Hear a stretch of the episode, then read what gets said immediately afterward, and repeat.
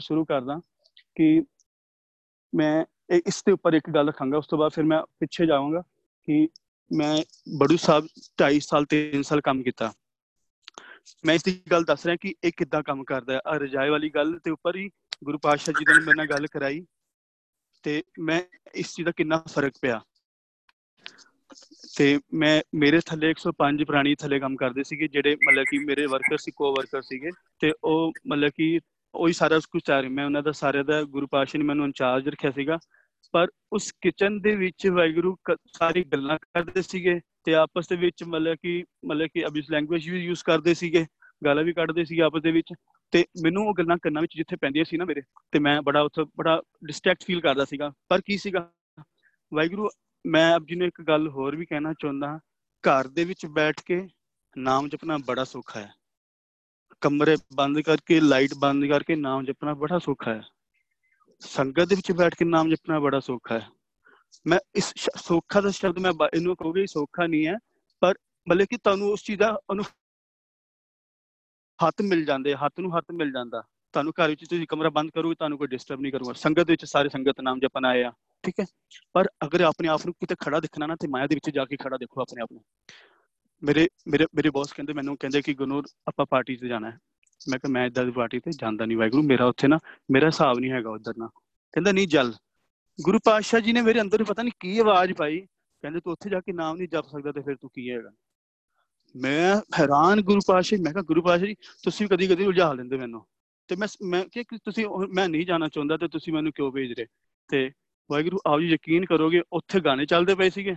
ਤੇ ਮੈਂ ਕੁਰਸੀ ਦੇ ਟੇਬਲ ਤੇ ਆਪਣੇ ਦੋਨੋਂ ਹੱਥ ਰੱਖ ਕੇ ਆਪਣਾ ਇੰਨੇ ਇੰਨੇ ਪਿਆਰ ਨਾਲ ਮੈਨੂੰ ਇੱਕ ਗਾਣਾ ਨਹੀਂ ਸੁਣਾਈ ਦਿੱਤਾ ਉੱਥੇ ਕਿ ਕਿਹੜਾ ਗਾਣਾ ਚੱਲਦਾ ਪਿਆ ਹੈ, ਪਰ ਉਹ ਸੀ ਕਿ ਆਫਿਸ ਪਾਰਟੀ ਤੇ ਮੈਂ 2.5 ਘੰਟੇ 3 ਘੰਟੇ ਗੁਰੂ ਪਾਤਸ਼ਾਹ ਦਾ ਇੰਨਾ ਨਾਮ ਜਪਿਆ ਤੇ ਮੈਂ ਗੁਰੂ ਸਾਹਿਬ ਜੀ ਦਾ ਆ ਕੇ ਨਾ ਸੱਚੀ ਦੱਸਾਂ ਆਪ ਜੀ ਨੂੰ, ਮੈਂ ਤੁਸੀਂ ਵਿਸ਼ਵਾਸ ਨਹੀਂ ਮੈਂ ਦੇਗ ਸਜਾ ਕੇ ਗੁਰੂ ਪਾਤਸ਼ਾਹ ਦਾ ਸ਼ੁਕਰਾਨਾ ਕੀਤਾ ਕਿਉਂਕਿ ਪਹਿਲੀ ਵਾਰ ਜ਼ਿੰਦਗੀ ਦੇ ਵਿੱਚ ਮੈਂ ਮਾਇਆ, ਦੇਖੋ ਸੰਗਤ ਵਿੱਚ ਇੰਨਾ ਜਗ੍ਹਾ ਦੇ ਵਿੱਚ ਨਾਮ ਜਪਣਾ ਬੜਾ ਸੌਖਾ ਹੈਗਾ ਸੰਗਤ ਦੇ ਵਿੱਚ ਬੈਠ ਕੇ। ਘਰ ਦੇ ਵਿੱਚ ਰੂਮ ਦੇ ਵਿੱਚ ਬੈਠ ਕੇ ਨਾਮ ਜਪਣਾ ਬੜਾ ਸੌਖਾ, ਪਰਿਵਾਰ ਦੇ ਵਿੱਚ ਬੈਠ ਕੇ ਨਾਮ ਜਪਣਾ ਬੜਾ ਸੌਖਾ। ਕਿਤੇ ਮੈਂ ਆਪਣੇ ਜਿੱਦਨ ਮੈਂ ਆਪਣੇ ਆਪ ਨੂੰ, ਮੈਨੂੰ ਅਹਿਸਾਸ ਹੋਇਆ ਕਿ ਹਾਂ, ਇੱਥੇ ਤੇ ਕਰ ਸਕਦਾ ਪੰਗੇ ਤਾਂ ਉੱਥੇ ਲਓ ਨਾ, ਜਿੱਥੇ ਤੁਹਾਡਾ ਜ਼ੋਰ ਹੀ ਨਹੀਂ ਹੈਗਾ। ਤੇ ਉੱਥੇ ਜਾ ਕੇ ਜਦੋਂ ਗੁਰੂ ਪਾਤਸ਼ਾਹ ਜੀ ਨੇ ਮੈਨੂੰ ਮਤਲਬ ਕਿ ਬਿਠਾਇਆ, ਤੇ ਉਹ ਆਪਣੇ ਜੋ ਉਹ ਆਪਣੀ ਕਿਰਿਆ ਕਰ ਰਹੇ ਸੀਗੇ, ਜਿਹੜਾ ਕਰਨਾ ਉਹਨਾਂ ਨੇ ਆਪਣੇ ਡਾਂਸ ਕਰ ਰਹੇ ਕੁਝ ਕਰ ਰਹੇ ਸੀ, ਤੇ ਮੈਂ ਗੁਰੂ ਪਾਤਸ਼ਾਹ ਜੀ ਅਰਦਾਸ, ਇਹੀ ਬੇਨਤੀ ਕੀਤੀ ਗੁਰੂ ਪਾਤਸ਼ਾਹ ਜੀ, ਇੱਥੇ ਚੱਲਣਾ ਸ਼ਬਦ ਸੁਰਤ ਦਾ ਧਿਆਨ ਦਾ ਕੰਮ। ਤੇ ਮੈਨੂੰ ਨਾ ਸ਼ਬਦ ਨਾਲ ਸੁਰਤ ਨਾਲ ਮਿਲਾ ਦਿਓ, ਜਿਹੜੇ ਨਾ ਧਿਆਨ ਤੇ ਗਿਆਨ ਦੋਨੋਂ ਨਾਲ ਮਿਲਾ ਦਿਓ ਮੈਨੂੰ ਜਗ੍ਹਾ ਤੇ, ਤਾਂ ਹੀ ਮੇਰਾ ਕੰਮ ਹੈ ਮੈਂ ਗੁਰੂ ਪਾਤਸ਼ਾਹ ਨੂੰ ਇਦਾਂ ਹੀ ਬੇਨਤੀ ਕੀਤੀ, ਤੇ ਗੁਰੂ ਪਾਤਸ਼ਾਹ ਜੀ ਨੇ ਯਕੀਨ ਕਰਿਓ ਵਾਹਿਗੁਰੂ ਜੀ, ਮੈਨੂੰ ਇੰਨਾ ਲਾਹਾ ਬਖਸ਼ਿਆ ਗੁਰੂ ਪਾਤਸ਼ਾਹ ਜੀ, ਮੈਨੂੰ ਇੱਕ, ਮੈਨੂੰ ਸਮਝ ਹੀ ਨਹੀਂ ਆਈ ਕਿ ਮੈਂ ਕਿੱਥੇ ਆਇਆ। ਮੈਂ ਆ ਵੀ ਇਹ ਵੀ ਐਕਸਪਲੇਨ ਕਰ ਸਕਦਾ ਤੁਹਾਨੂੰ ਕਿ ਮੈਨੂੰ ਇਦਾਂ ਲੱਗਾ ਕਿ ਮੇਰੇ ਨੇੜੇ ਥੜੇ ਕੋਈ ਹੈ ਹੀ ਨਹੀਂ, ਕੋਈ ਹੈ ਹੀ ਨਹੀਂ। ਮੈਨੂੰ ਮੇਰੇ ਬਾਅਦ ਚੋਂ ਮੇਰੇ ਕੁਲੀਗ ਦੱਸਦੇ ਸੀ, ਕਹਿੰਦੇ ਤੈਨੂੰ ਸੀ ਤਿੰਨ ਵਾਰੀ ਬੁਲਾਣ ਆਇਆ ਸਾਨੂੰ ਲੱਗਾ ਤੂੰ ਸੋ ਰਿਹਾ। ਤੇ ਕਹਿੰਦਾ ਸੀ ਮੈਂ ਤੈਨੂੰ ਉਠਾਇਆ ਨਹੀਂ ਕਿ ਥੱਕਿਆ ਹੁੰਦਾ ਬੰਦਾ ਸ਼ਾਮ ਨੂੰ ਹੁੰਦੀ ਸਾਰੀ ਗੱਲਾਂ। ਤੇ ਮੈਂ ਕਿਹਾ ਠੀਕ ਹੈ ਬਾਈ ਬਹੁਤ ਅੱਛਾ ਕੀਤਾ ਤੁਸੀਂ ਮੈਨੂੰ ਉਠਾਇਆ ਨਹੀਂ ਤੇ ਮਤਲਬ ਕਿ ਮੈਂ ਦੱਸ ਰਿਹਾ ਕਿ ਜਦੋਂ ਆਪਾਂ ਇਸ ਇਸ ਇਸ ਇਸ ਤਰੀਕੇ ਨੂੰ ਇਦਾਂ ਲੈਂਦੇ ਆ ਨਾ ਤੇ ਤੁਹਾਡਾ ਤੁਹਾਡਾ ਤਰੀਕਾ ਹੀ ਬਦਲ ਜਾਂਦਾ ਫਿਰ। ਤੁਸੀਂ ਕਿਸੇ ਵੀ ਕੰਡੀਸ਼ਨ ਵਿੱਚ ਵੜ ਜਾਓ ਫਿਰ। ਕਿਸੇ ਵੀ ਕੰਡੀਸ਼ਨ ਦੇ ਵਿੱਚ ਵੜ ਜਾਓਗੇ ਨਾ ਤੁਹਾਨੂੰ ਉੱਥੇ ਗੁਰਸਾਹਿਬ ਤੁਹਾਡੇ ਸਿਰ ਤੇ ਹੱਥ ਰੱਖਣਗੇ। ਗੁਰਨੂਰ ਜੀ ਗੁਰਨੂਰ ਜੀ ਇੱਕ ਮਿੰਟ ਇੱਕ ਮਿੰਟ ਬ੍ਰੇਕ ਦਿਓ। ਅਜੇ ਵਾਹਿਗੁਰੂ ਜੀ ਕਾ ਖਾਲਸਾ ਵਾਹਿਗੁਰੂ ਜੀ ਫਤਿਹ ਸੰਗਤ ਕਾਫੀ ਨਵੀਂ ਆਈ ਆ। ਸੋ ਸੰਗਤ ਨੂੰ ਬੇਨਤੀ ਕਰਨੀ ਹੈ, ਭਾਈ ਸਾਹਿਬ ਆਪਣੇ ਇਹ ਹਿੰਦੂ ਫੈਮਿਲੀ ਨਾਲ ਪਹਿਲੇ ਬਲੌਗ ਕਰਦੇ ਸੀਗੇ। ਪਿਛੋਖੜੇ ਦੋ ਤਿੰਨ ਦਿਨ ਤੋਂ ਸਟੋਰੀ ਸੁਣਾ ਰਹੇ ਆ। ਜੇ ਬੈਕ ਸਟੋਰੀ ਸੁਣਨੀ ਹੈ, ਪਿੱਛੇ ਰਿਕਾਰਡਿੰਗ ਸੁਣ ਲਿਓ। ਸੋ ਕੰਟੀਨਿਊ ਇਹਨਾਂ ਨੂੰ ਅੱਜ ਟਾਈਮ ਦਿੱਤਾ ਕਿਉਂਕਿ ਇਹ ਫਿਰ ਬਿਜ਼ੀ ਹੋ ਜਾਂਦੇ ਕਈ ਵਾਰੀ। ਸੋ ਇਹ ਆਪਣੀ ਸਟੋਰੀ ਸੁਣਾਉਂਦੇ ਆ। ਤੋਂ ਉਸ ਕਰਕੇ ਇਹਨਾਂ ਨੂੰ ਟਾਈਮ ਦਿੱਤਾ। ਬਹੁਤ ਸੰਗਤ ਨੂੰ ਵਧਾਈਆਂ ਕਿ ਅੱਜ 100 ਤੋਂ ਉੱਤੇ ਟੱਪ ਗਏ ਆ। ਆਪਣਾ ਸਿਸਟਮ ਵੀ ਹੁਣ 500 ਤੱਕ ਸਿੰਘ ਆਪਣੇ ਕੋਲ ਐਕਸੈਸ ਹੈਗਾ। ਹੁਣ ਸਾਰੇ ਡਿਵਾਈਸ ਔਨ ਕਰ ਸਕਦੇ, ਜਿੰਨੇ ਮਰਜ਼ੀ ਡਿਵਾਈਸ ਔਨ ਕਰੋ। 500 ਤੱਕ ਰਾਈਟ ਨੂੰ ਐਕਸੈਸ ਹੈਗਾ। ਠੀਕ ਹੈ ਵੀਰ ਜੀ ਹੁਣ ਤੁਸੀਂ ਕੰਟੀਨਿਊ ਰੱਖੋ। ਥੈਂਕ ਯੂ ਸੌਰੀ ਤੁਹਾਨੂੰ ਬ੍ਰੇਕ ਲਾਈ। ਹੋ ਜਾਓ ਥੈਂਕ ਯੂ ਮੈਂ ਉਸ ਤੋਂ ਬਾਅਦ ਕੱਲ ਤੋਂ ਬਾਅਦ ਸ਼ੁਰੂ ਕਰਦਾ ਕਿ ਜਦੋਂ ਮੈਂ ਕਰੂਗਾ ਮੇਰੇ ਡਾਕੂਮੈਂਟਸ ਤਿਆਰ ਹੋ ਗਏ ਤੇ ਫਿਰ ਮੈਂ ਜੌਬ ਲੱਭਣ ਵਾਸਤੇ ਕਿਉਂਕਿ ਮੇਰਾ ਲਾਸਟ ਈਅਰ ਸੀ ਕਾਲਜ ਦਾ ਤੇ ਮੈਨੂੰ ਜੌਬ ਚਾਹੀਦੀ ਸੀਗੀ। ਤੇ ਪਰ ਗੁਰੂ ਪਾਤਸ਼ਾਹ ਜੀ ਦੀ ਖੇਡ ਵੱਖਰੀ ਸੀਗੀ। ਮੈਂ ਆਪ ਜੀ ਸੰਗਤ ਨੂੰ, ਬੜੀ ਸੰਗਤ ਇਹ ਗੱਲ ਨੂੰ ਜਾਣਦੀ ਹੋਵੇਗੀ ਕਿ ਜਦੋਂ ਪੁਰਾਣੀ ਨਵਾਂ ਨਵਾਂ ਜੁੜਦਾ ਗੁਰੂ ਪਾਤਸ਼ਾਹ ਜੀ ਨਾ, ਉਹਦੇ ਅੰਦਰ ਕਰੰਟ ਜਿਹੜਾ ਹੁੰਦਾ 440 ਵੋਲਟ ਦਾ ਹੁੰਦਾ। ਪੂਰਾ 440 ਵੋਲਟ ਦਾ ਮਤਲਬ ਸਮਝ ਸਕਦੇ ਹੋ ਕਿ ਹਰ ਇੱਕ ਚੀਜ਼ ਦੇ ਵਿੱਚ ਪਰਫੈਕਟ ਅਗਰ ਚੌਂਕੜਾ ਮਾਰੇਗਾ ਤੇ 5 ਮਿੰਟ ਦੇ ਵਿੱਚ ਤੁਹਾਨੂੰ ਕੋਈ ਖਿਆਲ ਨਹੀਂ, ਤੁਹਾਡਾ ਆਪਣੇ ਆਪ ਹੀ ਗੁਰੂ ਪਾਤਸ਼ਾਹ ਜੀ ਨਾਲ ਤੁਹਾਡਾ ਸ਼ਬਦ ਤੁਹਾਨੂੰ ਧਿਆਨ ਆਰਾਮ ਨਾਲ ਤੁਹਾਡੇ ਸਾਰੇ ਸ਼ਬਦ ਸੁਣਨ ਲੱਗ ਜਾਣਗੇ। ਮਤਲਬ ਕਿ ਮੇਰੇ ਨਾਲ ਇਹ ਖੇਡ ਦੋ ਤੋਂ 2.5 ਮਹੀਨੇ ਬੜੀ ਵਧੀਆ, ਬਹੁਤ ਬਹੁਤ ਸੁਪੀਰੀਅਰ ਤਰੀਕੇ ਨਾਲ ਜਿਹੜੀ 440 ਕਰੰਟ ਜਿਹੜਾ ਅੰਦਰ ਰਿਹਾ ਮੇਰੇ। ਤੇ ਉਹਦੇ ਵਿੱਚ ਮੈਂ ਸੰਗਤ ਨੂੰ, ਸੰਗਤ ਦੇ ਵਿੱਚ ਜਾਣਾ ਹੀ ਬੰਦ ਕਰ ਦਿੱਤਾ ਸੀਗਾ ਵਿੱਚ। ਕਿਉਂਕਿ ਮੈਨੂੰ ਆਪ ਦੇ ਵਿੱਚ ਇੰਨਾ ਆਨੰਦ ਆ ਰਿਹਾ ਸੀਗਾ, ਇੰਨਾ ਆਨੰਦ ਆ ਰਿਹਾ ਸੀਗਾ ਕਿ ਮੈਂ ਜਿਹਨੂੰ ਬਿਆਨ ਨਹੀਂ ਕਰ ਸਕਦਾ ਕਿਉਂਕਿ ਮੈਂ ਚਾਹੁੰਦਾ ਤੇ 1 ਘੰਟਾ ਬੈਠਣਾ ਸੀਗਾ। ਪਰ ਗੁਰੂ ਪਾਤਸ਼ਾਹ ਜੀ ਮੈਨੂੰ ਜਦੋਂ ਬੈਠ ਬੈਠ ਕੇ ਤੇ ਬਹੁਤ ਦੇਰ ਬਿਠਾ ਲੈਂਦੇ ਸੀਗੇ, ਬਹੁਤ ਦੇਰ ਬਿਠਾ ਲੈਂਦੇ ਸੀ। ਤੇ ਇਸ ਤਰ੍ਹਾਂ ਕਰਕੇ ਕਈ ਵਾਰੀ ਮੈਂ ਇੱਕ ਬਖਸ਼ਿਸ਼ ਦੀ ਗੱਲ ਦੱਸਦਾ ਜੀ ਨੂੰ, ਤੇ ਇੱਕ ਦਿਨ ਮੇਰੇ ਸਿੰਘਾਂ ਨੂੰ ਕਿਸੇ ਨੇ ਫੋਨ ਆਇਆ ਤੇ ਕਹਿੰਦੇ, ਚਮਕੌਰ ਸਾਹਿਬ ਜਾਣਾ ਤੇ ਮੈਂ ਕਿਹਾ ਵਾਹਿਗੁਰੂ ਹਜੇ ਤਾਂ ਸਮਾਂ ਨਹੀਂ ਹੈਗਾ, ਪਰ ਗੁਰੂ ਪਾਤਸ਼ਾਹ ਜੀ ਲੈ ਕੇ ਚੱਲਾਂਗੇ ਫਿਰ ਆਪਾਂ ਨੈਕਸਟ ਟਾਈਮ ਚੱਲਾਂਗੇ। ਤੇ ਮੇਰੇ ਨਾਲ ਚਮਕੌਰ ਸਾਹਿਬ ਦੀ ਗੱਲਾਂ ਮੇਰੇ ਕੰਨਾਂ 'ਚ ਹੀ ਪਈ ਰਹੀਆਂ। ਤੇ ਮਤਲਬ ਕਿ ਮੈਂ ਗੁਰੂ ਪਾਤਸ਼ਾਹ ਜੀ ਨਾਲ ਗੱਲਾਂ ਕਰਨ ਲੱਗ ਗਿਆ। ਮੈਂ ਕਿਹਾ, ਗੁਰੂ ਫਿਰ ਦੇਖੋ, ਚਮਕੌਰ ਸਾਹਿਬ ਦਾ ਬੱਚਾ ਬੱਚਾ ਇਤਿਹਾਸ ਜਾਣਦਾ ਕਿ ਚਮਕੌਰ ਸਾਹਿਬ ਦਾ ਇਤਿਹਾਸ ਕੀ ਹੈਗਾ। ਤੇ ਮੈਂ ਉਦੋਂ ਖਰੜ ਸੀਗਾ। ਮੈਂ ਆਪ ਜੀ ਨੂੰ ਦੱਸਿਆ ਸੀਗਾ ਕਿ ਖਰੜ ਵਿੱਚ ਕਿ ਮੈਂ ਕੱਲਾ ਹੀ ਉਹ ਕਲੋਨੀ ਵਿੱਚ ਹੀ ਘਰ ਸੀਗਾ ਜਿੱਥੇ ਮੈਂ ਰਹਿੰਦਾ ਹੈਗਾ ਸੀ। ਸ਼ਾਇਦ ਕੁਝ ਪੁਰਾਣੀ ਮੇਰੇ ਘਰ ਵੀ ਆਏ ਹੋਣਗੇ ਸੰਗਤ ਦੇ ਵਿੱਚੋਂ। ਤੇ ਤੇ ਮਤਲਬ ਕਿ ਉਦੋਂ ਮੈਂ ਕੱਲਾ ਰਹਿੰਦਾ ਹੁੰਦਾ ਸੀਗਾ ਤੇ ਮੈਂ ਗੁਰੂ ਪਾਤਸ਼ਾਹ ਨੂੰ ਇਦਾਂ ਹੀ ਪਤਾ ਸਹਿ, ਮੈਨੂੰ ਨਹੀਂ ਪਤਾ ਮੈਂ ਕਿਉਂ ਕਿਹਾ ਜਾਂ ਸਹਿਜ ਸੁਭਾਅ ਮੇਰੇ ਮੂੰਹ ਚੋਂ ਨਿਕਲ ਗਿਆ। ਮੈਂ ਕਿਹਾ, ਗੁਰੂ ਪਾਤਸ਼ਾਹ ਜੀ, ਤੁਸੀਂ ਤੁਸੀਂ ਤਾਂ ਬੜੇ ਬਿਆਨ ਤੋਂ ਹਨਾ? ਤੇ ਤੁਸੀਂ ਤਾਂ ਆਪਣੇ, ਮੇਰੀ ਬੜਾ ਚਾਹ ਹੁੰਦਾ ਸੀ ਗੁਰੂ ਪਾਤਸ਼ਾਹ ਜੀ ਦਾ ਦਰਬਾਰ ਵੇਖਣ ਦਾ ਕਿ ਮੈਂ ਹਮੇਸ਼ਾ ਇੱਕ ਮੇਰੇ ਅੰਦਰ ਇੰਨੀ ਤਾਂ ਜਦੋਂ ਮੈਂ ਕਿਸੇ ਨੂੰ ਤਾਬੇ ਤੇ ਬੈਠਾ ਦੇਖਦਾ ਸੀਗਾ ਜਾਂ ਕਿਸੇ ਨੂੰ ਕੀਰਤਨ ਕਰਦਾ ਜਾਂ ਕਥਾ ਕਰਦਾ ਸੁਣਦਾ ਸੀਗਾ ਤੇ ਮੇਰੇ ਅੰਦਰ ਨਾ ਇੱਕ ਅੰਦਰ ਮੇਰੇ, ਮੈਂ ਉਸ ਅੱਖਾਂ ਨਾਲ ਦੇਖਦਾ ਸੀਗਾ, ਮੈਨੂੰ ਲੱਗਦਾ ਸੀਗਾ ਗੁਰੂ ਪਾਤਸ਼ਾਹ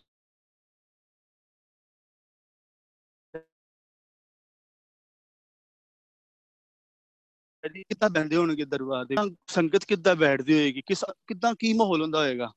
ਤੇ ਇਹ ਗੱਲ ਕਰਨ ਦੇ ਸਾਰ ਹੀ ਮੈਂ ਗੁਰੂ ਪਾਤਸ਼ਾਹ ਨੂੰ ਇਹ ਵੀ ਗੱਲ ਮੇਰੇ ਮੁਝ ਮੈਂ ਗੁਰੂ ਪਾਤਸ਼ਾਹ ਜੀ, ਕਿੰਨਾ ਤਗੜਾ ਯੁੱਧ ਹੋਇਆ ਹੋਏਗਾ, ਜਿੱਦਾਂ ਅਸੀਂ ਸੁਣਾਇਆ ਕਿ ਹਾਂ ਬਈ ਉੱਥੇ ਇੰਨੇ ਲੱਖਾਂ ਦੇ ਹਿਸਾਬ ਨਾਲ ਮੁਗਲ ਫੌਜਾਂ ਆਈਆਂ ਤੇ ਕਿੱਦਾਂ ਲੜੇ ਹੋਣਗੇ?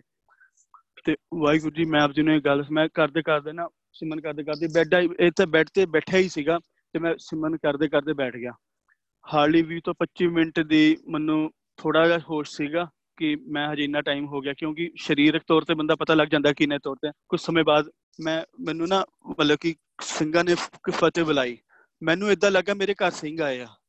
ਮੈਂ, ਮੈਨੂੰ ਨਹੀਂ ਪਤਾ, ਮੈਂ ਆਪ ਜੀ ਨੂੰ ਸਟੋਰੀ ਬਿਆਨ ਕਰ ਰਿਹਾ ਇਸ ਟਾਈਮ ਕਿ ਮੈਨੂੰ ਲੱਗਾ ਸਿੰਘਾਂ ਨੇ ਫਤਿਹ ਬੁਲਾਈ ਤੇ ਮੈਨੂੰ, ਮੈਂ ਵੀ ਫਤਿਹ ਬੁਲਾ ਦਿੱਤੀ ਤੇ ਮੈਂ ਫਤਿਹ ਬੁਲਾ ਕੇ ਕੁਝ ਬੋਲਿਆ ਨਹੀਂ ਉਹਨਾਂ ਨੂੰ ਤੇ ਤੇ ਮੈਨੂੰ ਕਹਿੰਦੇ ਚਲੋ ਤੁਸੀਂ ਤੇ ਮੈਂ ਕਿਹਾ ਕਿੱਥੇ ਚੱਲੀਏ? ਕਹਿੰਦੇ ਚਲੋ ਤੁਸੀਂ ਤੇ ਮੈਂ ਉਹਨਾਂ ਉਹ ਉਹ ਅੱਗੇ ਚੱਲਦੇ ਰਹੇ ਤੇ ਮੈਂ ਪਿੱਛੇ ਚੱਲਦਾ ਰਿਹਾ ਤੇ ਵਾਹਿਗੁਰੂ ਜੀ ਉਹ ਮੈਨੂੰ ਚਮਕੌਰ ਸਾਹਿਬ ਲੈ ਕੇ ਗਏ। ਸ਼ਮਕੌਰ ਸਾਹਿਬ ਦੇ ਵਿੱਚ ਜਦੋਂ ਮੈਂ ਰੱਖਿਆ ਤਾਂ ਉੱਥੇ ਜੋ ਮਤਲਬ ਕਿ ਪਹਾੜੀਆਂ ਦੇ ਵਿੱਚ ਮੈਨੂੰ, ਪਹਾੜੀਆਂ ਟਾਈਪ ਦਾ ਸੀਗਾ ਸਾਰਾ ਤੇ ਉਹਦੇ ਵਿੱਚ ਉੱਥੇ ਗੁਰੂ ਪਾਤਸ਼ਾਹ ਜੀ ਨੇ ਮੈਨੂੰ ਸਿੰਘਾਂ ਦੇ ਉੱਥੇ ਜੰਗ ਦਿਖਾਇਆ। ਜੰਗ ਕਿੱਦਾਂ ਦਿਖਾਇਆ? ਉਹ ਜਕਾਰੇ ਕੰਨਾਂ ਦੇ ਵਿੱਚ ਐਨੀ ਜ਼ੋਰ ਦੀ ਸੀਗੇ, ਮੇਰੇ ਕੰਨਾਂ ਦੇ ਵਿੱਚ ਵੱਜਦੇ ਪਏ ਸੀ। ਮੈਂ ਮੈਂ ਉਹਨਾਂ ਨੂੰ ਪੁੱਛਦਾ, ਮੈਂ ਕਿਹਾ, ਭਾਈ ਸਾਹਿਬ ਜੀ, ਇੱਥੇ ਕੀ ਹੋ ਰਿਹਾ ਹੈ? ਇੱਥੇ ਕੀ ਹੋ ਰਿਹਾ ਭਾਈ ਸਾਹਿਬ ਜੀ? ਇੱਥੇ ਕੀ ਹੁੰਦਾ ਪਿਆ? ਇੰਨੇ ਜੋ ਜੋ ਦੀ ਜਕਾਰੇ। ਇੱਥੇ ਸੰਗਤ ਕਿੰਨੀ ਆ? ਮੈਂ ਕਿਹਾ, ਇੱਥੇ ਤਾਂ ਬਹੁਤ ਸੰਗਤ ਹੈ। ਪਰ ਕਿਸੇ ਨੇ ਮੇਰੇ ਵੱਲ ਉਧਰ ਧਿਆਨ ਨਹੀਂ ਤੇ ਮੈਂ ਆਪਣੇ ਆਪ ਹੀ ਕੁਐਸਚਨ ਕਰੀ ਜਾ ਰਿਹਾ ਸੀਗਾ। ਤੇ ਵਾਹਿਗੁਰੂ, ਮੈਂ ਆਪ ਜੀ ਨੂੰ ਦੱਸਾਂ, ਗੁਰੂ ਪਾਤਸ਼ਾਹ ਜੀ ਨੇ ਮੈਨੂੰ ਇੰਨਾ ਕੁਝ ਦਿਖਾਇਆ ਉੱਥੇ। ਉਹ ਨਜ਼ਾਰੇ ਦਿਖਾਏ ਗੁਰੂ ਪਾਤਸ਼ਾਹ ਜੀ ਨੇ ਕਿ ਮੈਂ ਆਪ ਜੀ ਨੂੰ ਬਿਆਨ ਨਹੀਂ ਕਰ ਸਕਦਾ ਉਸ ਚੀਜ਼ ਦਾ।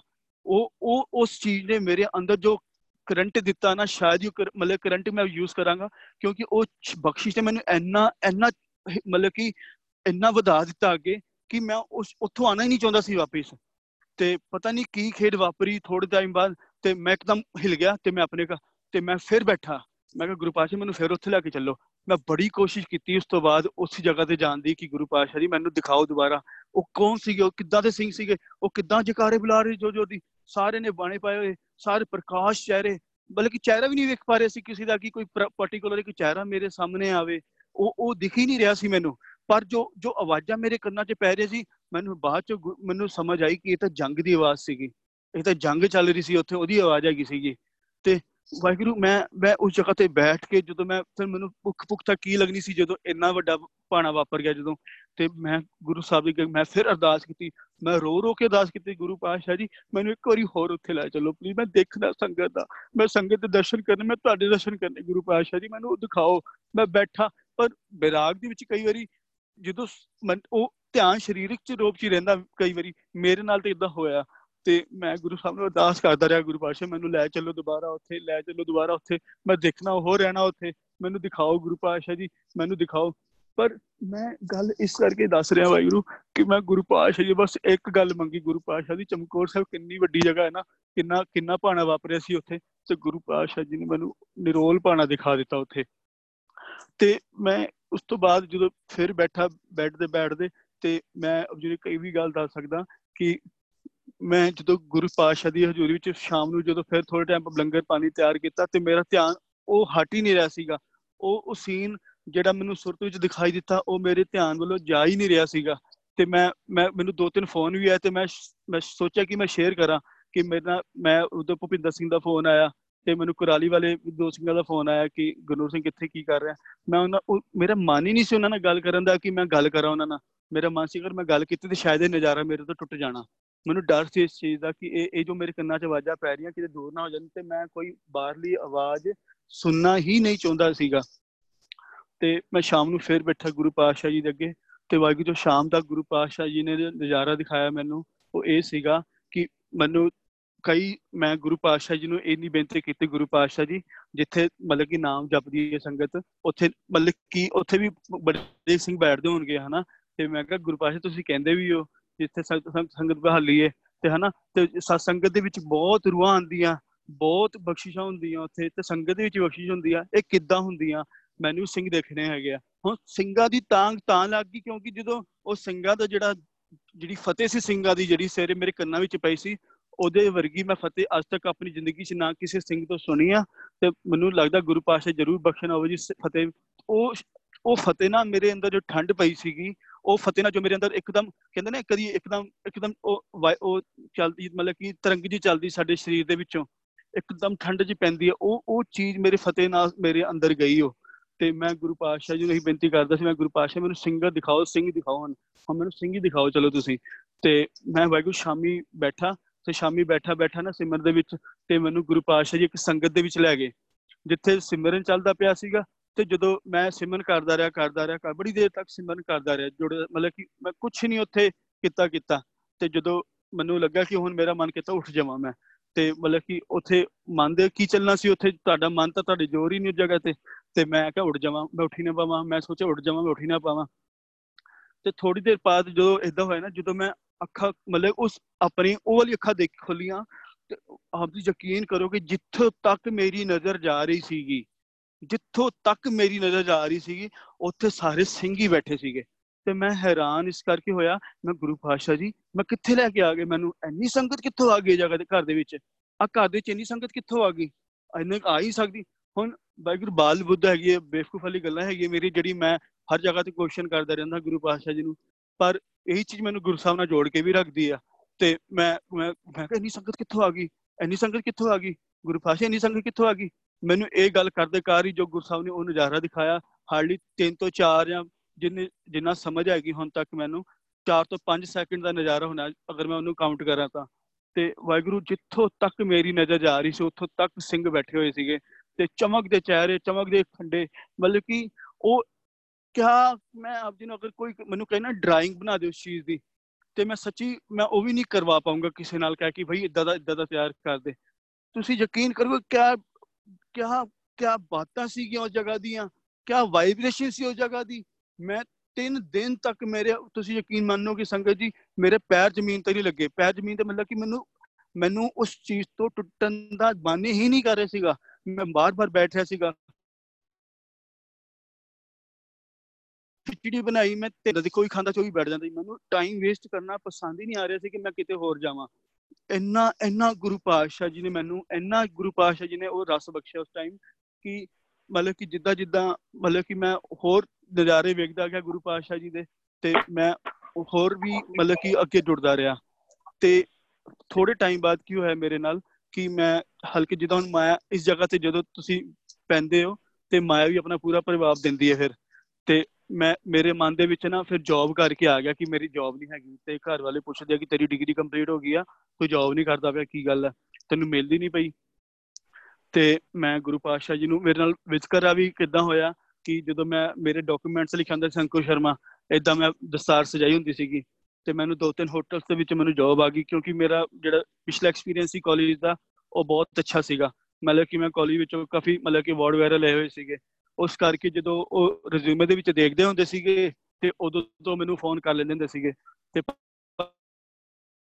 ਜਦੋਂ ਮੈਂ ਉਹਨਾਂ ਦੇ ਅੱਗੇ ਜਾਂਦਾ ਸੀਗਾ ਤਾਂ ਮੇਰੇ ਚਿਹਰੇ ਵਾਲ ਤੇ ਰਿਜ਼ਿਊਮੇ ਵਾਲੀ ਵੇਖਦੇ ਰਹਿੰਦੇ ਸੀ ਤੇ ਬਾਅਦ ਚ ਮੈਨੂੰ ਰਿਜੈਕਟ ਕਰ ਦਿੰਦੇ ਸੀ, ਕਹਿੰਦੇ ਨਹੀਂ, ਕਹਿੰਦੇ ਹਜੇ ਵੈਕੈਂਸੀ ਨਹੀਂ ਹੈਗੀ। ਤੇ ਮੈਂ ਉਹਨਾਂ ਨੂੰ, ਮੈਂ ਉਹਨਾਂ ਨੂੰ ਨਹੀਂ ਕਹਿੰਦਾ ਸੀਗਾ ਕਿ ਅਗਰ ਵੈਕੈਂਸੀ ਸੀ ਨਹੀਂ ਹੈਗੀ ਸੀ ਫਿਰ ਤੁਸੀਂ ਮੈਨੂੰ ਕਾਲ ਕਿਉਂ ਕੀਤੀ? ਮੈਂ ਗੁਰੂ ਪਾਤਸ਼ਾਹ ਜੀ ਨੂੰ ਕਹਿੰਦਾ ਸੀ, ਗੁਰੂ ਪਾਤਸ਼ਾਹ ਜੀ, ਮੈਨੂੰ ਇਹਨੂੰ ਤਾਂ ਕੀ ਕਵਾਂ? ਪਰ ਮੈਨੂੰ ਇੱਕ ਜਵਾਬ ਚਾਹੀਦਾ ਜਗ੍ਹਾ ਤੇ ਕਿ ਅਗਰ ਅਗਰ ਇੱਥੇ ਵੈਕੈਂਸੀ ਨਹੀਂ ਸੀ ਤੇ ਇਹਨਾਂ ਨੇ ਮੈਨੂੰ ਕਾਲ ਕਿਉਂ ਕੀਤੀ ਫਿਰ? ਹਨਾ? ਸੁਭਾਵਿਕ ਆ ਕਿ ਅਸੀਂ ਉਹ ਕੁਐਸਚਨ ਕ੍ਰੀਏਟ ਕਰਦੇ ਆ ਤੇ ਪਰ ਗੁਰੂ ਪਾਤਸ਼ਾਹ ਜੀ ਕਹਿੰਦੇ ਸੀ, ਨਹੀਂ, ਤੈਨੂੰ ਹੋਰ ਬਹੁਤ ਵੱਡਾ ਦੇਣਾ, ਤੇ ਬੈਠੇ ਰਹਿ ਜੀ ਸਾਇਦ ਰੱਖ ਥੋੜਾ ਜਿਹਾ। ਤੇ ਅੰਦਰੋਂ ਅੰਦਰੋਂ ਅੰਦਰ ਗੁਰੂ ਪਾਤਸ਼ਾਹ ਦੀ ਗੱਲਾਂ ਕਰਕੇ ਜਵਾਬ ਦੇ ਜਾਂਦੇ ਸੀ, ਕਿਉਂਕਿ ਇੰਨੀ ਸਾਂਝ ਨਹੀਂ ਹੈਗੀ ਸੀ ਕਿਸੇ ਨਾਲ ਮੇਰੀ ਉਦੋਂ। ਕਿਉਂਕਿ ਇੱਕਦਮ ਮੈਂ ਨਵਾਂ ਜੁੜਿਆ ਸੀਗਾ ਤੇ ਪੁਰਾਣਾ ਤੇ ਮੈਂ ਸਭ ਕੁਝ ਉਸੇ ਵੇਲੇ ਛੱਡ ਹੀ ਦਿੱਤਾ ਸੀਗਾ। ਤੇ ਬੜੀ ਬੜੀ ਰਿਜੈਕਸ਼ਨ ਮਿਲੀ ਮੈਨੂੰ। ਮੈਂ ਰਿਜੈਕਟ ਹੋਇਆ। ਤੇ ਪਰ ਉਨਾ ਹੀ ਮੈਂ ਗੁਰੂ ਪਾਤਸ਼ਾਹ ਜੀ ਦੇ ਨੇੜੇ ਜਾਂਦਾ ਰਿਹਾ। ਤੇ ਇੱਕ ਵਾਰੀ ਮੈਨੂੰ ਨਾ ਅਹਿਸਾਸ ਹੋਇਆ ਕਿ ਜਿੱਦਾਂ ਜਿੱਦਾਂ ਹੁਣ ਇਸ ਚੀਜ਼ ਦਾ ਜਦੋਂ ਅਸੀਂ ਗੁਰੂ ਪਾਤਸ਼ਾਹ ਜੀ ਨਾਲ ਸਮਾਂ ਵਧਾਉਂਦੇ ਆ ਤੇ ਉਨੇ ਹੀ ਪਰਵਲ ਰੂਪ ਚ ਮਾਇਆ ਨੇ ਅਟੈਕ ਕੀਤਾ ਮੇਰੇ ਉੱਪਰ। ਤੇ ਮੈਂ ਉਸ ਮਾਇਆ ਤੋਂ ਇੰਨਾ ਇੰਨਾ ਜ਼ਿਆਦਾ ਹਿਲ ਗਿਆ, ਇੰਨਾ ਜ਼ਿਆਦਾ ਡਰ ਗਿਆ ਕਿ ਮੈਨੂੰ ਲੱਗਾ ਕਿ ਮੈਨੂੰ ਇਹਨੇ ਮੈਨੂੰ ਇਹਨੇ ਮੇਰਾ ਸਿਸਟਮ ਖਰਾਬ ਕਰ ਦੇਣਾ। ਤੇ ਮੈਂ ਗੁਰੂ ਪਾਤਸ਼ਾਹ ਜੀ ਤੋਂ ਨਾ, ਮੈਂ ਕਿਹਾ, ਗੁਰੂ ਪਾਤਸ਼ਾਹ ਜੀ, ਮੈਨੂੰ ਨਾ ਤੁਸੀਂ ਐਵੇਂ ਜੀ ਸੇਵਾ ਬਖਸ਼ ਦਿਓ ਕਿ ਜਿਹਦੇ ਨਾਲ ਮਤਲਬ ਕਿ ਮੇਰੇ ਨਾਲ ਅੱਛੀ ਦੂਰ ਨਾ ਹੋਵੇ ਮੇਰੇ ਤੋਂ। ਤੇ ਮੈਂ ਸੋਵਾ ਵੀ ਘੱਟ ਤੇ ਮੈਨੂੰ ਡਾਰੇ ਲੱਗਣ ਲੱਗ ਗਿਆ ਕਿ ਮੈਂ ਸੌਂਗਾ ਤੇ ਸ਼ਾਇਦ ਮੈਨੂੰ ਮਤਲਬ ਕਿ ਅਲੱਗ ਜੀ ਡਰਾਵਨੇ ਜੇ ਡਰਾਵਨਾ ਇੱਕ ਮਾਇਆ ਦੇ ਤਰੁਪ ਨਾਲ ਮੈਨੂੰ ਇੱਕ ਮਾਇਆ ਦਾ ਅਹਿਸਾਸ ਹੋਣ ਲੱਗ ਗਿਆ ਕਿ ਹਾਂ, ਇਹ ਮੈਨੂੰ ਤੋੜਨ ਆ ਰਿਹਾ, ਇਹ ਮੈਨੂੰ ਭਰਮਾ ਰਹੀ ਚੀਜ਼। ਤੇ ਮੈਂ ਗੁਰੂ ਪਾਤਸ਼ਾਹ ਨੂੰ ਕਿਹਾ, ਗੁਰੂ ਪਾਤਸ਼ਾਹ ਜੀ, ਮੈਂ ਇਸ ਤੋਂ ਦੂਰ ਨਹੀਂ ਜਾਣਾ ਚਾਹੁੰਦਾ। ਮੈਂ ਤੁਹਾਡੇ ਮੈਂ ਤੁਹਾਡੇ ਨਾਲ ਜੱਫੀ ਪਾ ਕੇ ਰੱਖਣੀ ਆ ਆਪਣੇ ਆਪ ਨੂੰ। ਮੈਂ ਨਹੀਂ ਤੁਹਾਡੇ, ਮੈਂ ਕੋਈ ਕੰਮ ਨਹੀਂ ਕਰੂੰਗਾ। ਮੈਨੂੰ ਕਰ, ਕਿਰਤ ਕਰਨ ਦੀ ਲੋੜ ਹੀ ਨਹੀਂ। ਮੈਨੂੰ ਇਹਦੇ ਵਿੱਚ ਬੜਾ ਰਸ ਆ ਰਿਹਾ। ਘਰ ਵਾਲਿਆਂ ਨੂੰ ਰਜਾਤ ਉਹ ਤੁਸੀਂ ਲੰਗਰ ਦੇ ਹੀ ਦੇਣਾ ਉਹਨਾਂ ਨੂੰ ਤੇ ਮੈਂ ਕੰਮ ਨਹੀਂ ਕਰਨਾ, ਮੈਂ ਤੁਹਾਡੇ ਨਾਲ ਹੀ ਰਹਿਣਾ। ਤੇ ਪਰ ਇਹ ਸੱਚ ਨਹੀਂ ਹੈਗਾ ਕਿ ਆਪਾਂ ਇਦਾਂ ਹਮੇਸ਼ਾ ਰਹੀਏ ਤੇ ਮੈਂ ਗੁਰੂ ਪਾਤਸ਼ਾਹ ਜੀ ਨੂੰ ਕਿ ਮੈਂ ਜਿਹਦੇ ਨਾਲ ਤੁਹਾਡੇ ਨਾਲ ਜੁੜਿਆ ਰਵਾਂ ਸੰਗਤ ਯਕੀਨ ਕਰਿਓ, ਮੈਂ ਮੈਂ ਹਜੇ ਬੈਠਾ ਹੀ ਸੀਗਾ ਸਿਮਰਨ ਕਰਨ ਤੇ ਤੇ ਗੁਰੂ ਪਾਤਸ਼ਾਹ, ਮੈਂ ਕਈ ਮੇਰੇ ਅੱਗੇ ਨਾ ਬਾਥਰੂਮ ਦੀ ਸੇਵਾ ਦਾ ਸੀਨ ਆਇਆ ਕਿ ਮਤਲਬ ਕਿ ਕੋਈ ਸਿੰਘ ਬਾਥਰੂਮ ਦੀ ਸੇਵਾ ਕਰ ਰਹੇ ਆ, ਕੋਈ ਉਹ ਕਹਿੰਦਾ ਵਾਹਿਗੁਰੂ ਲਿਆ, ਬਾਲਟੀ ਲਿਆ, ਵਾਹਿਗੁਰੂ ਤੇ ਮੈਂ ਮੈਂ ਹੈਰਾਨ ਸੀਗਾ ਕਿ ਗੁਰੂ ਪਾਤਸ਼ਾਹ ਦੀ ਇਹ ਇਹ ਤਾਂ ਬੜੀ ਵੱਡੀ ਸੇਵਾ ਹੈਗੀ ਹੁਣ ਦੇਖੋ ਨਾ ਮੈਂ ਕਿਸ ਨੂੰ ਕੀਤਾ ਕੁਐਸਚਨ ਜਦੋਂ ਤੁਸੀਂ ਆਪਣਾ ਪਿਓ ਸਮਝ ਲਿਆ ਨਾ ਗੁਰੂ ਪਾਤਸ਼ਾਹ ਨੂੰ, ਵਾਹਿਗੁਰੂ ਜੀ ਯਕੀਨ ਕਰਕੇ ਚੱਲੋ ਤੁਹਾਨੂੰ ਪਿਓ ਇਦਾਂ ਹੀ ਜਵਾਬ ਦੇਗਾ। ਤੁਹਾਡਾ ਪਿਓ ਜਵਾਬ ਦੇਗਾ, ਉਹ ਤੁਹਾਡੇ ਨਾਲ ਅੰਗ ਸੰਗ ਹੈ ਗੁਰੂ ਪਾਤਸ਼ਾਹ ਜੀ ਤੇ ਉਦਾਂ ਹੀ ਜਵਾਬ ਦੇਣਗੇ। ਤੇ ਵਾਹਿਗੁਰੂ ਮੈਂ ਨਾ ਉਸੇ ਵੇਲੇ ਇੱਕ ਕਿੱਟ ਖਰੀਦੀ ਜਿਹਦੇ ਵਿੱਚ ਸਕਰਬਰ ਸੀਗੇ, ਹਾਰਪਿਕ ਸੀਗੇ ਬਾਥਰੂਮ ਕਲੀਨਰ ਤੇ ਬ੍ਰਸ਼ ਸੀਗੇ ਤੇ ਮੈਂ ਸਵੇਰੇ ਤਾਂ ਜੌਬ ਤੇ ਹੈ ਨਹੀਂ ਸੀਗੀ। ਪਹਿਲਾਂ ਸਵੇਰੇ ਗੁਰੂ ਪਾਸ਼ਾ ਟਾਈਮ ਸਪੈਂਡ ਕਰਦਾ ਸੀ, ਜਦੋਂ ਰਾਤੀ ਸੰਗਤ ਚੱਲ ਜਾਂਦੀ ਸੀਗੀ ਗੁਰਦੁਆਰੇ ਵਿੱਚੋਂ। ਸਾਡੇ ਨੇੜੇ ਅੰਬ ਸਾਹਿਬ ਸੀਗਾ ਤੋਂ ਦਿਨ ਗੁਰਦੁਆਰੇ ਹੋਰ ਸੀਗੇ ਤੇ ਮੈਂ ਸ਼ਾਮੀ ਆਪਣੇ ਆਪ ਹੀ ਉੱਥੋਂ ਬੱਸ ਫੜਨੀ ਵਹੀਕਲ ਕੋਈ ਹੈ ਨਹੀਂ ਸੀ ਮੇਰੇ ਕੋ ਤੇ ਮੈਂ ਬੱਸ ਫੜਨੀ, ਸਿੱਧਾ ਉੱਥੇ ਕੁੰਬੜਾ ਚੌਕ ਉਤਰਨਾ ਤੇ ਕੁੰਬੜਾ ਚੌਕ ਉਤਰ ਕੇ ਮੈਂ ਪੈਦਲ ਪੈਦਲ ਅੰਬ ਸਾਹਿਬ ਜਾ ਕੇ ਤੇ ਰਾਤੀ ਮੈਂ 10 10:30 ਵਜੇ ਵੜਨਾ, ਜਦੋਂ ਸਾਰੇ ਸੰਗਤ ਨੇ ਚੱਲ ਜਾਣਾ, ਸਾਰੇ ਬਾਥਰੂਮ ਖੁੱਲੇ ਤੇ ਵਾਹਿਗੁਰੂ, ਗੁਰੂ ਪਾਤਸ਼ਾਹ ਜੀ ਨੇ ਮਤਲਬ ਕਿ ਐਨੀ ਮੇਰੇ ਤੋਂ ਬਾਥਰੂਮ ਦੀ ਸੇਵਾ ਲਈ ਐਨੀ ਤੇ ਮੈਂ ਉੱਥੋਂ 2:30 3 ਵਜੇ ਸੰਗਤ ਜਾਣ ਤੋਂ ਪਹਿਲਾਂ ਪਹਿਲਾਂ ਨਿਕਲ ਜਾਣਾ ਉੱਥੋਂ, ਕਿ ਹੁਣ ਸੰਗਤ ਦੇ ਪ੍ਰਕਾਸ਼ ਹੁੰਦਾ ਟਾਈਮ ਹੈ ਤੇ ਉੱਥੇ ਮਤਲਬ ਕਿ ਉੱਥੇ ਹੀ ਪ੍ਰਕਾਸ਼ ਇਸ਼ਨਾਨ ਕਰਕੇ ਤੇ ਆਪਣਾ ਮੈਂ ਘਰ ਆ ਕੇ ਫਿਰ ਬੈਠ ਜਾਣਾ ਤੇ ਮਤਲਬ ਕਿ ਮੈਂ ਦੱਸ ਰਿਹਾ ਕਿ ਉਸ ਉਸ ਸੇਵਾ ਦੇ ਦੌਰਾਨ ਜੋ ਮੇਰੇ ਸੁਭਾਅ 'ਚ ਫ਼ਰਕ ਆਇਆ ਨਾ, ਮੈਂ ਉਹ ਚੀਜ਼ ਆਪ ਜੀ ਨਾਲ ਬਿਆਨ ਕਰਨਾ ਚਾਹੁੰਦਾ ਮੇਰੇ ਅੰਦਰ ਨਾ ਕਾਲੀ ਪੰਤੀ ਜਿਹੜੀ ਹੁੰਦੀ ਸੀ ਨਾ, ਕਾਲੀ ਪੰਤੀ ਹਰ ਇੱਕ ਚੀਜ਼ 'ਚ ਕਾਲਾਪਨ ਜਿਹੜਾ ਹੁੰਦਾ ਸੀ ਮੇਰੇ ਉਹ ਮੇਰੇ ਅੰਦਰ ਸਹਿਜ ਵਿੱਚ ਚੇਂਜ ਹੋ ਗਿਆ। ਅਸੀਂ ਨੇ ਗੱਲ ਕਰਨ ਦੇ ਚੇਂਜ ਹੋ ਗਿਆ। ਉਹ ਸੇਵਾ ਮੈਨੂੰ ਗੁਰੂ ਪਾਤਸ਼ਾਹ ਨੇ 2.5 ਤੋਂ 3 ਮਹੀਨੇ 4 ਮਹੀਨੇ ਬਹੁਤ ਬਹੁਤ ਰੀਝ ਨਾਲ ਦਿੱਤੀ ਉਹ ਸੇਵਾ। ਤੇ ਮੈਂ ਕਈ ਵਾਰੀ ਸੋਚਦਾ ਕਿ ਮੈਨੂੰ ਜੋ ਸੇਵਾ ਗੁਰੂ ਪਾਤਸ਼ਾਹ ਦਿੱਤੇ, ਉਸ ਸੇਵਾ ਦੇ ਦੌਰਾਨ ਵੀ ਕਈ ਵਾਰੀ ਮੇਰੇ ਨਾਲ ਬੜੇ ਭਾਣੇ ਵਾਪਰੇ। ਤੇ ਮੈਨੂੰ ਕਈ ਵਾਰੀ ਅਹਿਸਾਸ ਹੋਇਆ ਕਿ ਮੇਰੇ ਪਿੱਛੇ ਕੋਈ ਮੇਰੇ ਨਾਲ ਕੋਈ ਸਿੰਘ ਖੜੇ ਆ। ਮੇਰੇ ਨਾਲ ਕੋਈ ਇੱਕ ਵਾਰੀ ਤਾਂ ਮੈਂ ਅੱਖਾਂ ਬੰਦ ਕਰਦੇ ਕਰਦੇ ਮਤਲਬ ਕਿ ਬਾਥਰੂਮ 'ਚ ਹੀ ਬੈਠ ਗਿਆ। ਮਤਲਬ ਕਿ ਬਾਥਰੂਮ 'ਚ ਬੈਠ ਗਿਆ ਤੇ ਮੈਂ ਇੰਨਾ ਥੱਕ ਗਿਆ ਸੀਗਾ ਸਰੀਰ ਤੋਂ ਤੌਰ ਤੇ ਕਿ ਮੇਰੇ ਤੋਂ ਮਤਲਬ ਕਿ ਦਿਲ ਕਰ ਰਿਹਾ ਸੀ ਮੈਂ ਬੈਠ ਜਾਵਾਂ। ਪਰ ਜਦੋਂ ਬੰਦਾ ਬੈਠਿਆ ਹੁੰਦਾ ਸੀ ਉਹਦੇ ਵਾਹਿਗੁਰੂ ਕੰਨ ਦੇ ਵਿੱਚ ਜਦੋਂ ਪੈ ਜਾਵੇ ਤੇ ਮਤਲਬ ਕਿ ਮੇਰੇ ਕੋਲ ਇੰਨੀ ਹਿੰਮਤ ਨਹੀਂ ਸੀਗੀ ਕਿ ਮੈਂ ਮੈਂ ਸੋਚਿਆ ਚਲ ਸ਼ਾਂਤ ਬੈਠਦਾ ਤੇ ਮੈਨੂੰ ਥੋੜਾ ਜਿਹਾ ਆਰਾਮ ਮਿਲੇਗਾ, ਫਿਰ ਮੈਂ ਨਿਕਲਦਾ ਇੱਥੋਂ। ਪਰ ਵਾਹਿਗੁਰੂ ਮੈਂ ਬਾਥਰੂਮ ਦੇ ਵਿੱਚ ਹੀ ਬੈਠ ਗਿਆ ਦੀਵਾਰ ਤੇ ਕੋਨਾ ਲਾ ਕੇ ਤੇ ਮੇਰੇ ਅੰਦਰ ਜੋ ਵਾਹਿਗੁਰੂ ਦੀ ਨਾ ਮਤਲਬ ਕਿ ਜੋ ਅੰਦਰ ਦੇ ਵਾਹਿਗੁਰੂ ਦੇ ਜਿਹੜੇ ਸ਼ਬਦ ਮੇਰੇ ਵੱਜੇ ਅੰਦਰ, ਤੇ ਉਹ ਇਸ ਤਰੀਕੇ ਨਾਲ ਵੱਜੇ ਕਿ ਮੈਂ ਆਪ ਜੀ ਯਕੀਨ ਦੱਸਾਂ ਕਿ ਮੈਨੂੰ ਇੰਨਾ ਮਜ਼ਾ ਆ ਰਿਹਾ ਸੀਗਾ, ਮੈਂ ਹੱਸਦਾ ਪਿਆ ਵਾਂ, ਤੇ ਨਾਲ ਮੈਨੂੰ ਮੇਰੇ ਕੰਨਾਂ ਵਿੱਚ ਵਾਹਿਗੁਰੂ ਵਾਹਿਗੁਰੂ, ਮੈਨੂੰ ਇਦਾਂ ਲੱਗ ਰਿਹਾ ਕਿ ਬਹੁਤ ਸਾਰੀ ਸੰਗਤ ਮੈਨੂੰ ਸੰਗਤ ਸਿਮਰਨ ਸੁਣਾ ਰਹੀ ਹੈ। ਮੈਂ ਮੈਂ ਕਰ, ਮੈਂ ਨਹੀਂ ਚਾਹੁੰਦਾ ਸੀ ਕਰਾਂ ਉਸ ਟਾਈਮ ਪਰ ਮੈਨੂੰ ਮੈਨੂੰ ਜ਼ਬਰਦਸਤੀ ਗੁਰਪਾਸ਼ ਜੀ ਆਪਾਂ ਕਿਸੇ ਨੂੰ ਕਹਿੰਦੇ ਨਾ, ਚੱਲ ਭਰਾ ਸੰਗਤ ਵਾਹਿਗੁਰੂ ਸਿਮਰਨ ਸੁਣਾ ਦੇ, ਆ ਚੱਲ ਬਾਣੀ ਸੁਣਾ ਦੇ, ਹਨਾ, ਬਾਣੀ ਦੇ ਵਿਚਾਰ ਸੁਣਾ ਦੇ। ਤੇ ਮੈਂ ਆਰਾਮ ਨਾਲ ਬੈਠਾ ਹੋਇਆ ਮੈਨੂੰ ਤੇ ਸੰਗਤ, ਕੋਈ ਪਤਾ ਨਹੀਂ ਕਿੰਨੀ ਸਾਰੀ ਸੰਗਤ ਆ ਕੇ ਮੇਰੇ ਕੰਨਾਂ ਵਿੱਚ ਵਾਹਿਗੁਰੂ ਬੋਲ ਰਹੀ ਆ ਤੇ ਮੈਂ ਬੜਾ, ਬੜੇ ਆਨੰਦ ਨਾਲ ਬੈਠਾ, ਬੜੇ ਆਨੰਦ ਨਾਲ ਬੈਠਾ ਤੇ ਇੱਕ ਫਿਰ ਭਾਈ ਸਾਹਿਬ ਜੀ ਆਏ, ਉਹ ਮੈਂ ਮਾਇਆ ਹੀ ਕਹੂੰਗਾ ਉਹਨਾਂ ਨੂੰ ਤੇ ਉਹ ਕਹਿੰਦੇ ਭਾਈ ਸਾਹਿਬ ਜੀ ਇੱਥੇ ਕੀ ਆ ਰਹੇ ਤੁਸੀਂ? ਤੇ ਮੈਂ ਕਿਹਾ ਵਾਹਿਗੁਰੂ, ਮੈਂ ਥੋੜਾ ਆਰਾਮ ਕਰ ਰਿਹਾ ਸੀਗਾ ਤੇ ਕਹਿੰਦੇ, ਕਹਿੰਦਾ ਠੀਕ ਹੈ ਵਾਹਿਗੁਰੂ ਤੇ ਉਹ ਆਪਣੇ ਮਤਲਬ ਕਿ ਉਹਨਾਂ ਨੇ ਕਿਰਿਆ ਕਰਨੀ ਸੀ ਤੇ ਉਹ ਕਰਕੇ ਚਲੇ ਗਏ ਤੇ ਮੈਂ ਉੱਠ ਗਿਆ ਤੇ ਮੈਂ ਫਿਰ ਮੈਂ ਫਿਰ ਉੱਥੋਂ ਕਿਉਂਕਿ ਸ਼ਾਮ ਨੂੰ, ਰਾਤ ਨੂੰ ਬੱਸਿਸ ਦੀ ਸੇਵਾ ਨਹੀਂ ਹੁੰਦੀ ਸੀਗੀ ਤੇ ਮੈਂ 3:30 4 ਵਜੇ 4:30 ਵਜੇ ਬੱਸ ਦੀ ਸੇਵਾ ਚੱਲਦੀ ਸੀਗੀ। ਉੱਥੋਂ ਮਤਲਬ ਕਿ ਨਿਕਲਦੀਆਂ ਸੀ ਮੋਹਾਲੀ ਤੋਂ ਤੇ ਮੈਂ ਘਰ ਵਿੱਚ ਖਰੜ ਉਤਰਿਆ। ਖਰੜ ਤੋਂ 1.5 ਕਿਲੋਮੀਟਰ ਅੰਦਰ ਪੈਦਲ ਮੈਂ ਜਾ ਰਿਹਾ ਸੀਗਾ ਤੇ ਮੈਂ ਮੈਂ ਗੁਰੂ ਪਾਸ਼ ਮਾਤਾ ਸਾਹਿਬ ਕੋਲ ਨੂੰ ਕਹਿੰਦਾ ਵੈਸੇ ਮੈਂ ਕਿਹਾ, ਮਾਤਾ ਜੀ, ਤੁਸੀਂ ਤਾਂ ਬਹੁਤ ਆਨੰਦ ਵਿੱਚ ਰਹਿੰਦੇ ਹੋ, ਗੁਰੂ ਪਾਤਸ਼ਾਹ ਜੀ ਦੇ ਨਾਲ ਸਾਰੇ ਸਾਹਿਬਜ਼ਾਦੇ। ਮੈਂ ਕਿਹਾ, ਦੇਖੋ, ਮੈਂ ਇੱਥੇ ਇਕੱਲਾ ਰਹਿੰਦਾ, ਹਨਾ? ਤੇ ਮੈਂ ਕਿਹਾ, ਅੱਜ ਮੈਨੂੰ ਦੇਖੋ, ਮੈਂ ਫਿਰ ਮੈਂ ਸ਼ੇਅਰ ਕਰਦਾ ਸੀ ਗੱਲਾਂ ਮਾਤਾ ਮਾਤਾ ਜੀ ਸਾਹਿਬ ਕੋਲ ਨਾਲ। ਮੈਂ ਕਿਹਾ ਮਾਤਾ ਜੀ ਦੇਖੋ, ਅੱਜ ਪਤਾ ਕੀ ਹੋਇਆ? ਮੈਂ ਇਦਾਂ ਕਰ ਰਿਹਾ ਸੀਗਾ ਤੇ ਮੈਂ ਥੱਕ ਗਿਆ। ਤੇ ਥੱਕ ਗਿਆ ਤੇ ਮੈਂ ਕਿਹਾ ਮੈਨੂੰ ਸੰਗਤ ਨੇ ਨਾ ਮੈਨੂੰ ਸੁਣਾਇਆ। ਮਤਲਬ ਕਿ ਮੇਰਾ ਕਨੈਕਸ਼ਨ ਇਦਾਂ ਦਾ ਹੋ ਗਿਆ ਸੀ, ਅਗਰ ਕੋਈ ਮੈਨੂੰ ਸ਼ਾਇਦ ਸੁਣਦਾ ਤਾਂ ਉਸ ਟਾਈਮ ਕਹਿੰਦਾ ਪਾਗਲ ਹੀ ਹੈ ਕਿ ਕੱਲਾ ਗੱਲਾਂ ਕਰੀ ਜਾਂਦਾ ਵੇ ਆਪਣੇ ਆਪ 'ਚ ਤੇ ਸੱਚੀ ਮੈਨੂੰ ਕਈ ਵਾਰੀ ਕਈ ਵਾਰੀ ਕਿਹਾ ਵੀ ਸ਼ਾਇਦ ਇੱਕ ਦੂਸਰਿਆਂ ਨੇ ਕਹਿੰਦਾ, ਤੂੰ ਯਾਰ ਕਿਹਦੇ ਨਾਲ ਗੱਲਾਂ ਕਰਦਾ ਰਹਿੰਦਾ ਤੂੰ? ਕਿ, ਕਿਹਦੇ ਵੱਲ ਵੇਖ ਕੇ ਗੱਲਾਂ ਕਰਦਾ ਰਹਿੰਦਾ ਤੂੰ? ਪਰ ਮੈਨੂੰ ਦਿਖਦਾ ਭਾਵੇਂ ਨਹੀਂ ਸੀਗਾ, ਪਰ ਮੈਨੂੰ ਇਹਨਾਂ ਪਤਾ ਸੀ, ਮੈਨੂੰ ਸੁਣ ਜ਼ਰੂਰ ਰਿਹਾ ਕੋਈ। ਇਹ ਗੱਲ ਸੱਚੀ ਮੈਂ ਆਪਣੀ ਸੰਗਤ ਨੂੰ ਅਰਦਾਸ ਕਰਦਾ ਕਿ ਸੱਚੀ ਬੇਨਤੀ ਕਰਦਾ ਕਿ ਮੈਨੂੰ ਇੰਨਾ ਅਹਿਸਾਸ ਹੁੰਦਾ ਸੀਗਾ ਕਿ ਮੈਨੂੰ ਕੋਈ ਸੁਣਦਾ ਪਿਆ ਹੈ। ਇੱਕ ਸੁਣਦਾ ਪਿਆ ਤਾਂ ਕਿਉਂ ਸੁਣਦਾ? ਅਗਰ ਤੁਹਾਡੇ ਕਹਿਣ ਤੋਂ ਬਾਅਦ ਕੋਈ ਐਕਸ਼ਨ ਹੋ ਜੇ, ਤੁਹਾਨੂੰ ਉਹ ਤੁਹਾਨੂੰ 100% ਮਤਲਬ ਅਗਰ ਤੁਸੀਂ ਕਿਸੇ ਨੇ, ਭਾਈ ਹਰਵਿੰਦਰ ਸਿੰਘ ਨੇ ਮੈਨੂੰ ਕਿਹਾ ਗੁਰੂ ਸਿੰਘ ਬਾਲਟੀ ਲਾਇਆ